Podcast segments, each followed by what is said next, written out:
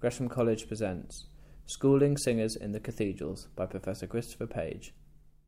A Roman gentleman is working at his desk in a handsome villa somewhere in Ravenna. The year is shortly before 500 AD, and his name is Boethius.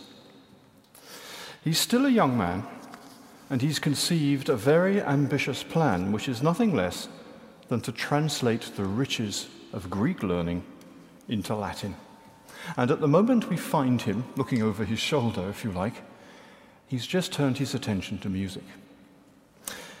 Now, as he writes, he takes the very patrician view of musical art that came easily enough to a member of an ancient and illustrious Roman clan like him.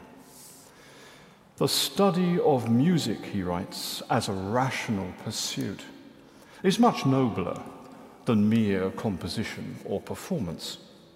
Well, Boethius believed, as many Romans of his time believed, that those who sing and play instruments have no knowledge of the intellectual basis of music, what we'd call music theory, for in every sense of the expression, it is all Greek to them. They're therefore in a servile position, he says, and that's not just a figure of speech, of course. Many of the instrumentalists and singers whom Boethius would have known in 6th century Italy, that is Ostrogothic Italy, there is a Goth on the throne of Italy now, were indeed slaves, of course, in the juridical sense ranking no higher than domestic chattels, they were the household goods of the persons who owned them. Now, in that scheme of things, as you can imagine, there really is not much scope for the notion of an accomplished performer who also understands the theory of music and is deemed to have an important, indeed, a vital task to perform. In the world of Boethius, only those belonging to a patrician class receive the education necessary to understand the theory of music. And they, by long tradition, were contemptuous of the public display that performance requires. That is not something a Roman gentleman or indeed a Roman lady will do. So ultimately, to press Boethius' point really to its limit, the true musician is actually not concerned with audible sound at all. He believes, perhaps with John Keats, that heard melodies are sweet, but those unheard are sweeter. Well, it seems to me that in various ways, this is all fundamentally unchristian. After all, the dignity, even, do you think, the necessity of music as a practice, has long been accepted in Christian tradition and indeed you could say, associated with its fondest hope. I heard a voice from heaven like the voice of many waters, and I heard the sound of harpists playing their harps. Revelation 14:2. Not only did the early Christians gather to sing when they worshipped, they accepted that psalmody was spiritually profitable because of its sweetness and not in spite of it. A psalm, and I quote, penetrates the heart when it gives pleasure, is easily remembered when it is sung, and what the sternness of the law cannot dispel from human minds, the part psalms expel through the sweetness of music. So says one early commentator. It was widely recognized that the outstanding value and the great danger of music was that it could move the mind and the spirit more deeply than purely verbal persuasion. As I said in my last series of lectures, it was more powerful than the Word. And the Word was with God, if you remember, at the beginning of John's Gospel. Now, this was especially true, the power of music, when worshippers joined in a psalmodizing brotherhood or community, a psallens fraternitas, the surrender of the individual voice to the common chorus testified to the unity of the church in an especially potent way. But, and this is a big but, The immense riches of medieval plain song, as notably, for example, the Gregorian chant, which we've all heard in some form or another and will soon be hearing today. It didn't come into existence because the churches favoured community singing. No, it didn't. That is not how the foundations of our Western musical tradition were laid. They were gradually, those foundations, set in place as the laity, as you and I, were increasingly told to keep silent, to make way for the solo and choral performances of those who were, in a sense, a very loose sense, the professionals.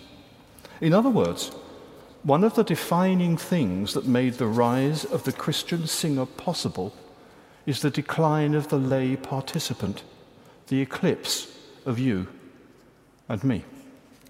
Well, let's be clear about one thing right from the off. A singer in the church of the early Middle Ages, however necessary or admired his art might be, was generally appointed in much the same way as a gravedigger or a janitor, a doorkeeper. All of those offices, singer, gravedigger, janitor, were considered too lowly for any new appointment to require the presence of the bishop. A priest was enough. So, whereas the task of ordaining a reader required the bishop to hear reports of the candidate's reputation for honest living, and then to present him with a book in a public ceremony, a singer, who of course was often charged to voice the same texts but in song, could be admitted virtually without taking up references or undergoing any codified rite of admission. So let's ponder for a moment what may have been happening among singers in the churches of the early Middle Ages.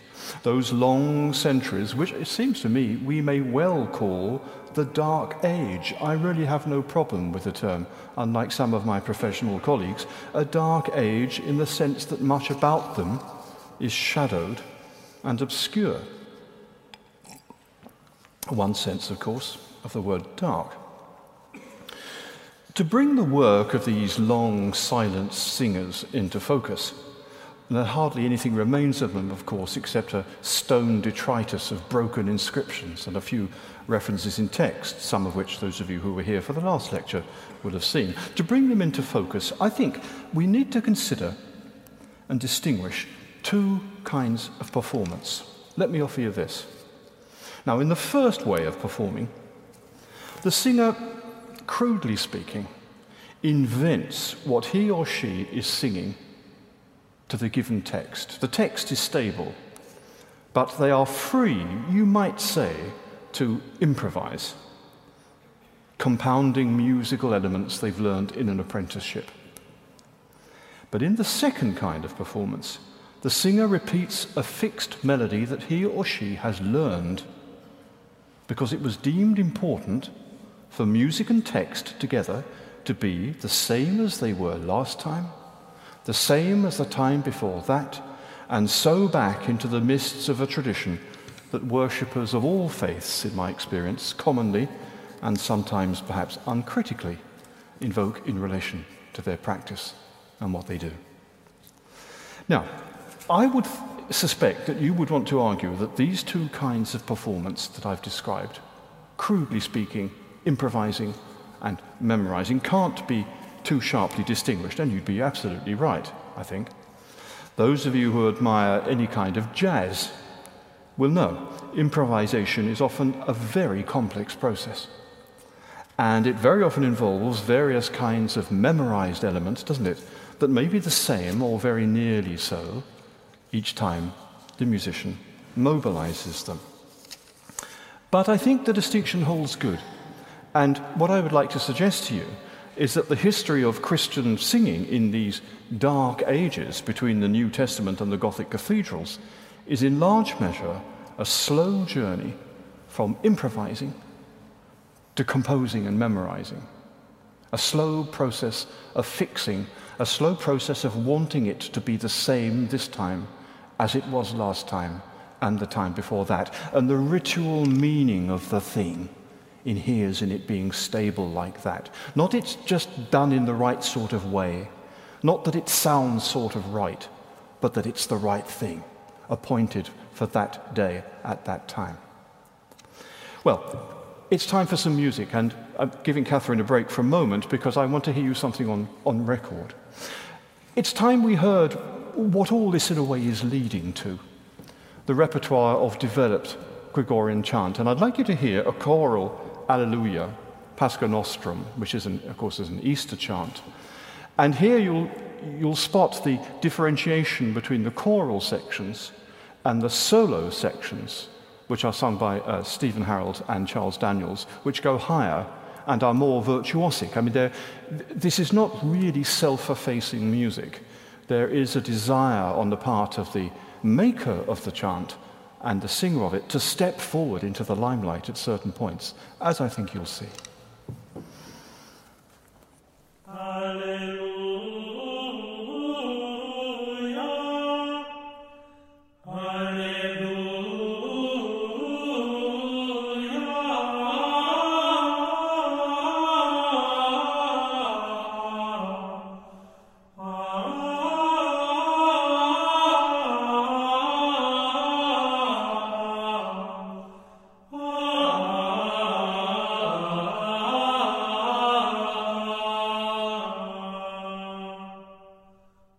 I know.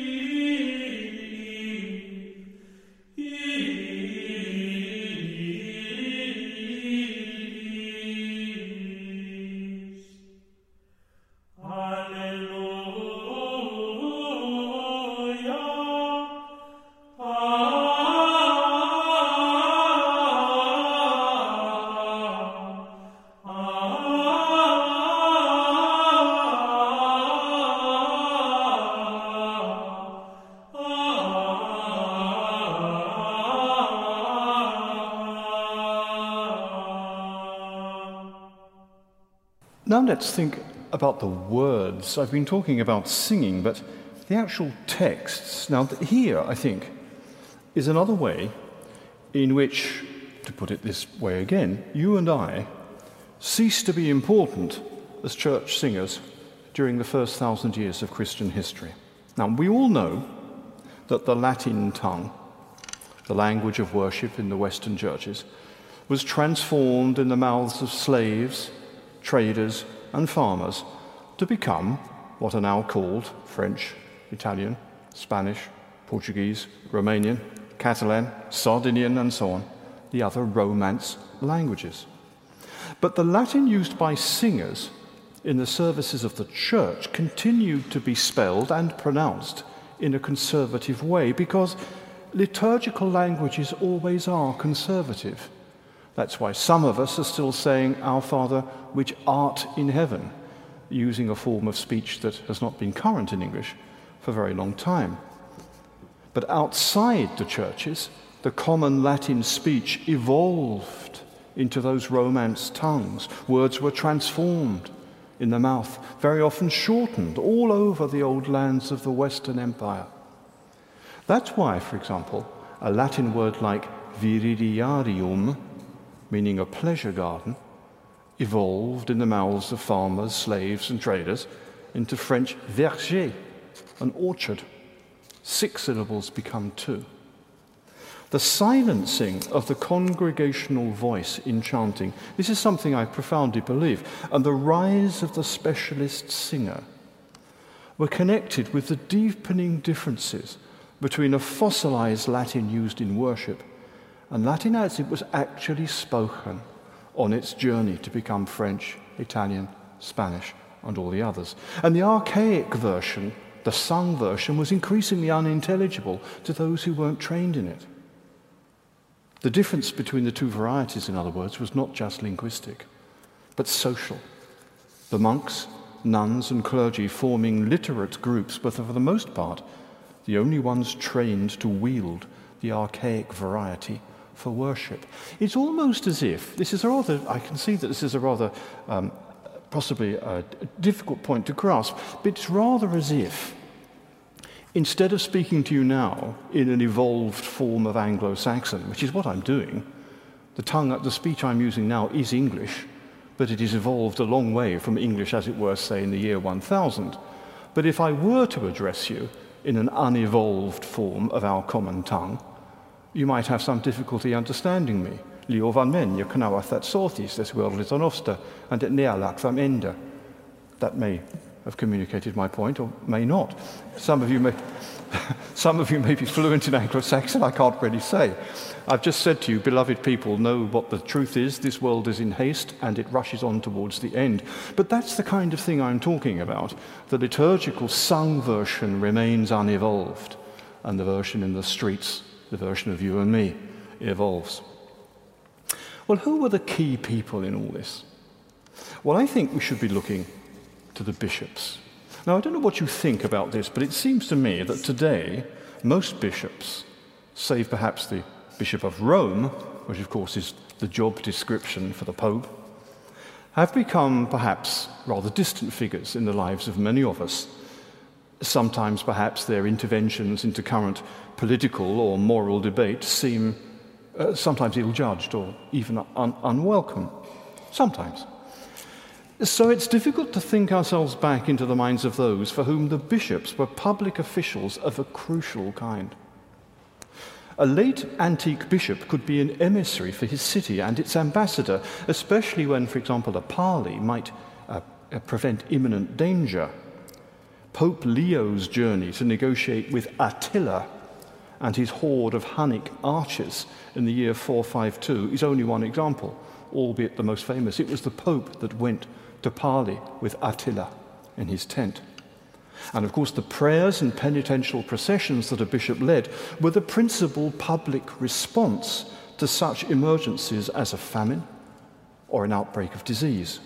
And to a new barbarian king, a Goth perhaps, or a Frank, or a Vandal, who might have no Latin, say perhaps what he picked up in the barracks, if there were any still speaking it there, the bishop was a valuable source of expertise in the Latin language and in Roman law.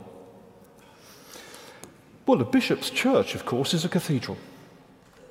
Now, many Western cities had acquired a cathedral by about 500, but the evidence for these buildings is often really very fragmentary and uncertain. It's often buried if anything remains at all, beneath later structures, or the details have to be recovered from texts that are extremely late. But we do at least know, archaeologists can tell us this, that many cathedrals were built within the walls of the old Roman cities, but usually very close to those walls, because as you can imagine, the cathedral was often the last great public building added to the cityscape before the early Middle Ages takes over, of course, and the Roman Empire in the West is no more, and no one is building in stone on that sort of scale. So, very often, the cathedral is the last thing to be slotted in. So, you often find it right by the walls. Sometimes, as bishops' power increased, the church would be moved. That happened at Arles. Originally, the church of Saint Trophime at Arles in south of France was right by the walls. But as episcopal power increased, they moved it to the old forum area, obviously, a, uh, for a long time, a focus uh, of, of the city.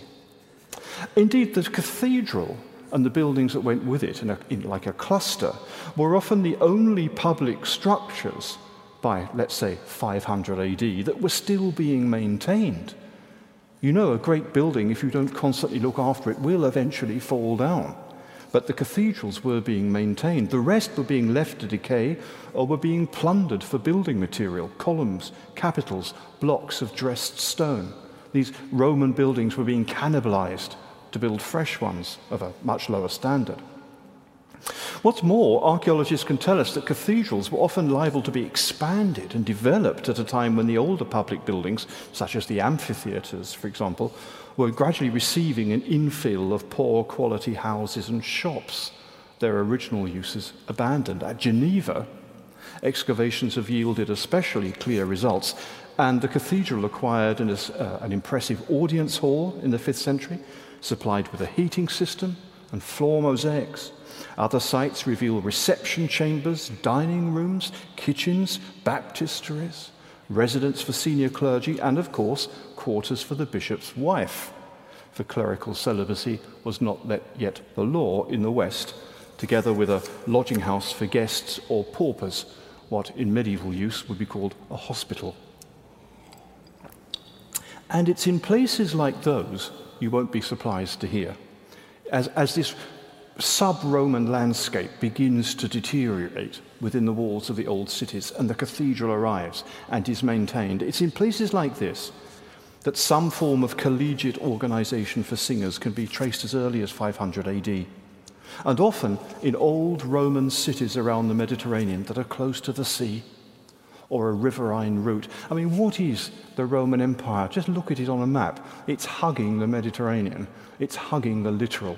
It's a sea based empire in many respects. Consider, for example, Marseille, which was still in the early Middle Ages a functioning gateway to the Mediterranean for those who lived at the north. Bulk goods such as olive oil and wine were brought up here, together with more luxurious things that included the many kinds of spices, cumin, sought by the Frankish kings in the north at Metz, Reims, or Trier on the glass grasslands.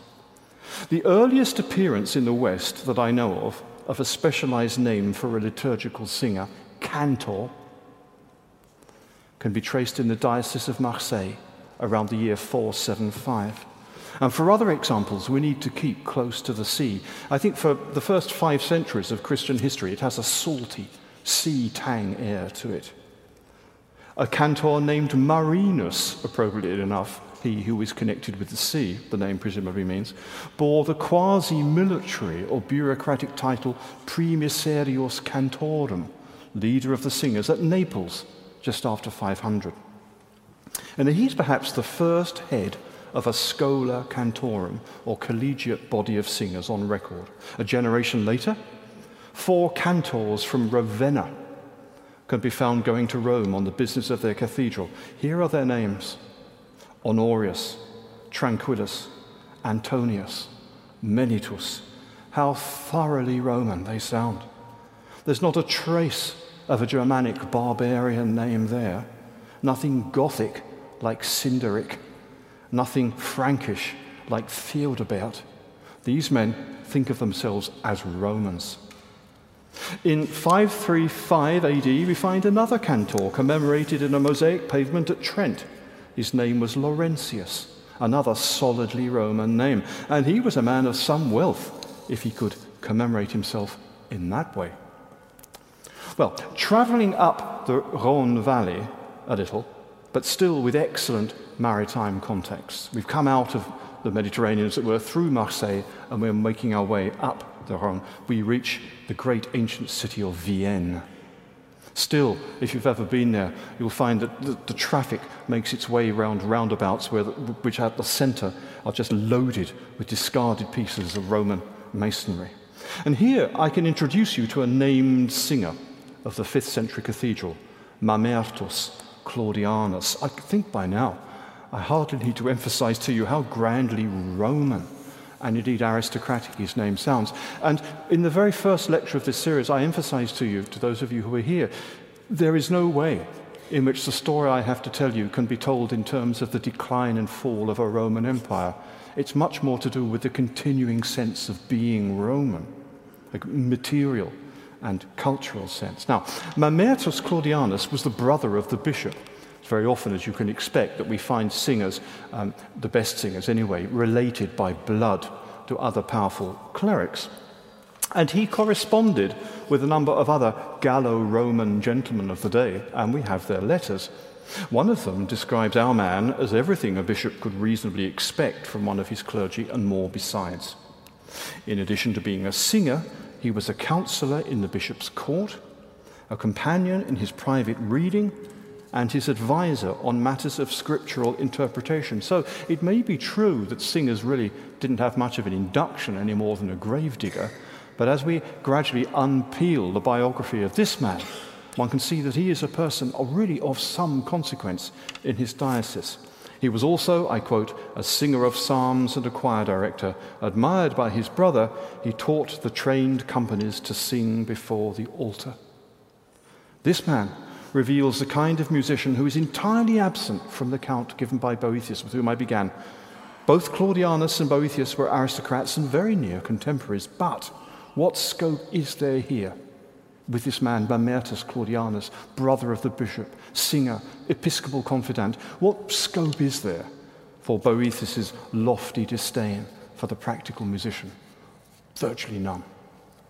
I'd now like you to hear really a rather remarkable chant that Catherine is going to sing. This is the Exultet, which was sung uh, before the candle during the Easter Vigil. And what is very extraordinary about this chart is it is written down. That's how we know it. But in fact, it uses very few notes and keeps generating music for the text it, with very little material. It's the nearest thing I think I know to, a, as it were, a notated improvisation, but it is written down. It's wonderfully poised at the point where perhaps improvisation is passing into writing. May the heavenly host of angels exult, may the divine mysteries exult, and for the victory of so great a king, may the trumpet of salvation resound.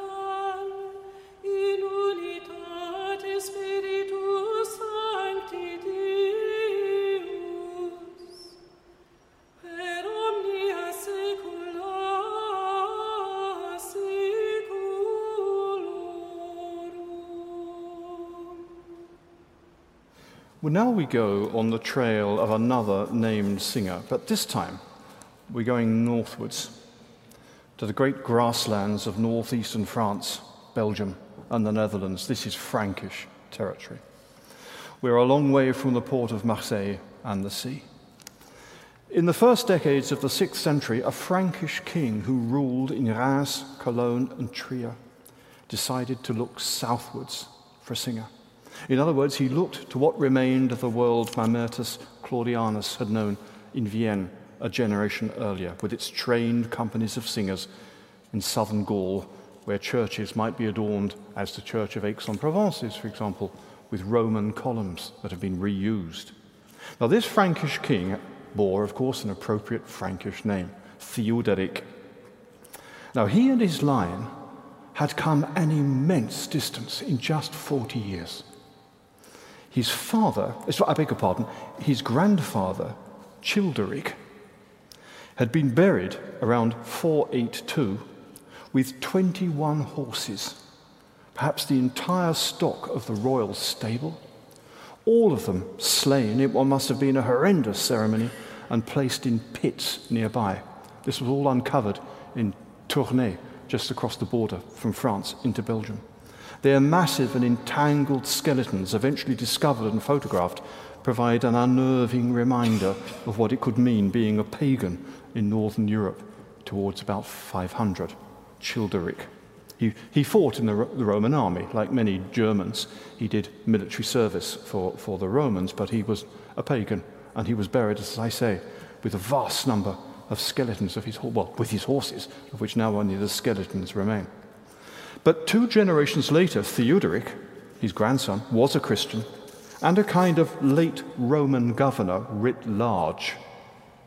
The greatest city of his kingdom was Trier, formerly, of course, an imperial capital, and Theodoric certainly saw himself as a kind of provincial Constantine.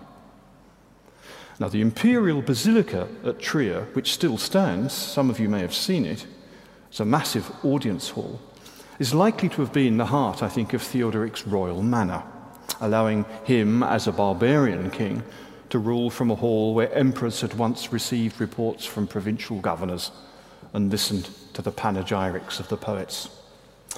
Now, Theodoric recognized the responsibilities a Christian king bore to the Roman religion he decided to make sure that the cathedral would be staffed with able clergy, including gifted singers, in what ranks, I think, as the first royal act of its kind in the annals of the barbarian West. To accomplish this, he looked, as I said, to the regions of Gaul further south, specifically to Clermont in the black volcanic landscape of the Auvergne. As a chronicler says, he brought many clerics from Clermont whom he ordered to serve in the church at Trier. Now, the Bishop of Clermont was so vigilant, there's a bishop again, of course, as the key person, was so vigilant on King Theodoric's behalf that he succeeded in recruiting a youth of excellent Gallo Roman family called Gallus. This young man refused the marriage envisaged for him by his father and entered a monastery while he was still an adolescent. And he had a voice of wonderful sweetness with a great melodiousness. When the bishop heard him sing at the abbey, presumably during one of his visitations, he recognized at once that this boy should be taken and taught in the cathedral, not left in a rural monastery. In a word, the bishop simply stole him and took him out of the monastery, acted as his spiritual advisor, and when it became clear to all that Gallus's voice was becoming more and more perfect with each day, he was stolen again, this time by the king. In the event, the king and the queen enjoyed his singing so much they wouldn't let him go. The queen, especially, apparently loved him because of his beautiful voice, so they kept him. Here was a talented singer plucked against his will, possibly, from the monastic life by a bishop who was scouting, in effect, for musical talent for the king. Now, there's no reason to think any of this was exceptional, though it is exceptionally well documented. Capable singers in the great churches of the realm or in the travelling contingents that later became private chapels were a valued part of what the, turned the kings of the barbarian West from warlords, mere warlords, into magnates of recognizable kinds, as I said before, little Constantines, provincial versions of that great Christian emperor.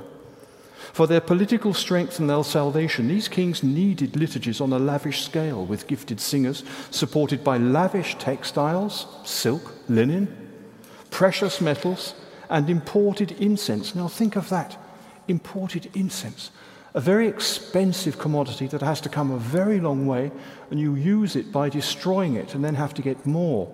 The history of what churches had incense in the early Middle Ages and how they got it is a remarkably fascinating chapter in the history of early medieval communications and globalization, how the world was actually working. What could you still buy at any particular time? Well, we've glanced at France and Italy. Very briefly, I'd like to glance at Africa. And here we set ourselves down, I think, in one of the most fascinating of all the barbarian polities, the realm of the Vandals. Here was a Germanic and household based kingdom established in one of the richest parts of the old empire. Given the reputation the Vandals have acquired, and we all know what the word means in colloquial English, it's striking that an impressive sequence of Latin poets can be traced in Vandal Africa around 500. I live in Cambridge, by the way, and nearby, of course, is a town called Wandlebury, whose name will only etymologize as Vandal Town. So some of them clearly settled here. And scholars are still disputing whether the name Andalusia is derived from the passage of the Vandals through Spain. But perhaps sensual poetry, luxurious poetry, is what one should expect from poets writing in a wealthy port city like Carthage, whose hinterlands, of course, had fed the Roman Empire. One of the richest grain baskets of the Roman Empire was to be found in the hinterlands of Carthage. And these Romano Vandal poets speak of mosaics, richly dressed tables, and precious textiles. They praise the culture of a city that abounds in, in, in baths and public, other public resources and so on. Four lines of them, in fact, praise the singer. Wherefore, O priest, do you hasten away, driven by gluttony? Surely your mind is fixed on goblets rather than psalms. Seek not the benches of taverns, but the lecterns of churches, the food of heaven, not drinking vessels. That clearly is a singer. And more information comes from a chronicle compiled by Victor of Vita. Uh, and he was a Catholic. You remember that the Vandals were Christians, but they weren't Catholics. They were Arians. That is to say, they believed that there was a time when Christ was not, and that Christ was created, the Son was created by the Father for the purposes of redemption. Something that all Catholics and all Anglican Protestants deny every day that they say, as it was in the beginning. So they were Arians. And they worshipped actually in Gothic not in Latin, because Gothic was the language they'd been converted in. It makes a difference, really, singing Pater noster qui es in celis, sanctificetur nomen tuum, as opposed to Ata unsar dude in himmelum, weichene namo deins. It's a very different sort of thing. There's got to be some reason to do an English degree, and being able to do the Lord's Prayer in Vandalic or Gothic has got to be the reason for doing it. now, Victor of Vita describes a service in a place called Regia, which is probably somewhere in modern Algeria. And there we have a singer who is standing and singing a psalm. Uh, the people are joining in, incidentally. This is a kind of transitional moment where we, you and I, have not yet been silenced. We're allowed to say Alleluia in return, but not very much more. And finally, we cross into Spain where the rich material provides an early illustration of what singers and their, and their art could mean to the politics, indeed to the incipient nationhood of an early medieval kingdom. In the year 589, the Spanish church held a great council at Toledo. It marked the birth of Catholic Spain, in effect, because they had been, the kings had been Arians, like their Vandal neighbors, and they became Catholics. At another council in 633, the Spanish bishops ruled there was to be one order of praying and chanting throughout the kingdom. A comprehensive regulation for the ordinance of liturgical plainsong was here issued on the, sc- on the scale of an entire kingdom, from Seville and Granada in the south to Toulouse and Carcassonne in the north, which were part of the Visigothic kingdom, a, a region called Septimania. Almost immediately, the Spanish bishops and others set about the work of composing new chants. They really got down to it quickly. Bishop Leander of Seville composed many a sweet melody, according to his brother Isidore. Bishop John of Saragossa composed certain things for liturgical celebrations, both words and music, in an elegant manner. Bishop Conantius of Valencia put forth many musical melodies in a distinguished fashion. And so it goes on. Bishop Braulio of Saragossa was illustrious for his songs and writing. That really is quite a gathering of episcopal musicians. And the way these eminent men composed in a refined or elegant manner leaves no doubt that they had put together or put forth both words and music in a sufficiently stable form the results were to be memorized and praised in writing. To those that remembered their names, the chants these bishops composed remained the property of their makers. I'm on the verge of saying their composers. And now I'd like you to hear a chant from the Old Spanish liturgy. Dies mei transierunt. My days are past, my purposes are broken off, even the thoughts of my heart. This is from Job, of course. I have said to corruption, Thou art my father, to the worm, Thou art my mother and my sister. Free me, Lord, put me next to Thee. Much of the Spanish repertoire can't be transcribed, it's in a notation that we can't read. This chant, as you can probably tell since you're about to hear it, can be transcribed and recovered.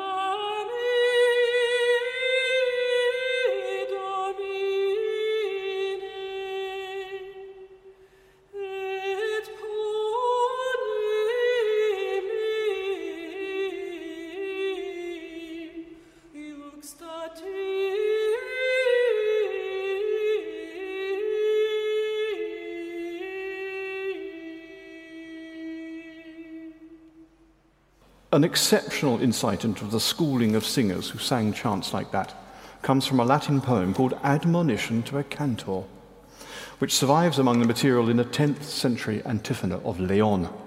The poem, I should think, is probably much older than that. These verses communicate a very clear sense of the singer as a responsible member of the ecclesiastical staff from whom much is expected. Cantors should avoid being carried away with what the poet calls vain human plaudits, poisonous human prayers drawing the soul into the terrible fires of hell. You can see that what that implies about the pleasure some singers, singers took in being praised and admired. But despite the appeal to the ear of God, just sing for the ear of God, there's a strong sense in the poem of a listening congregation, indeed of an audience. They're described as those standing by even as the listeners. The cantor should sing with a contrite heart, with a voice that accords with his inner disposition, for that's how he will inspire others to piety. As for the praise he's offered, he should think of it as a bag full of wind, without lapsing into indifference, however, so that he neglects his art. And the process of schooling singers in what's almost certainly a cathedral comes into view with the poet's requirement that the cantor, now envisaged as the leader of a group, or at least as a teacher, has an obligation to teach. He should scout around for those who can sing well. But these successes are not to become the basis for seeking higher office. Now, that's very interesting. suggesting that there were some singers who actually used their position as singers to go much, much higher in the ecclesiastical hierarchy. And above all, singers should be benign, peaceable, and modest. They must be without guile and of good reputation, always behaving with rectitude and measure. Who says the Middle Ages have nothing to teach us? Thank you.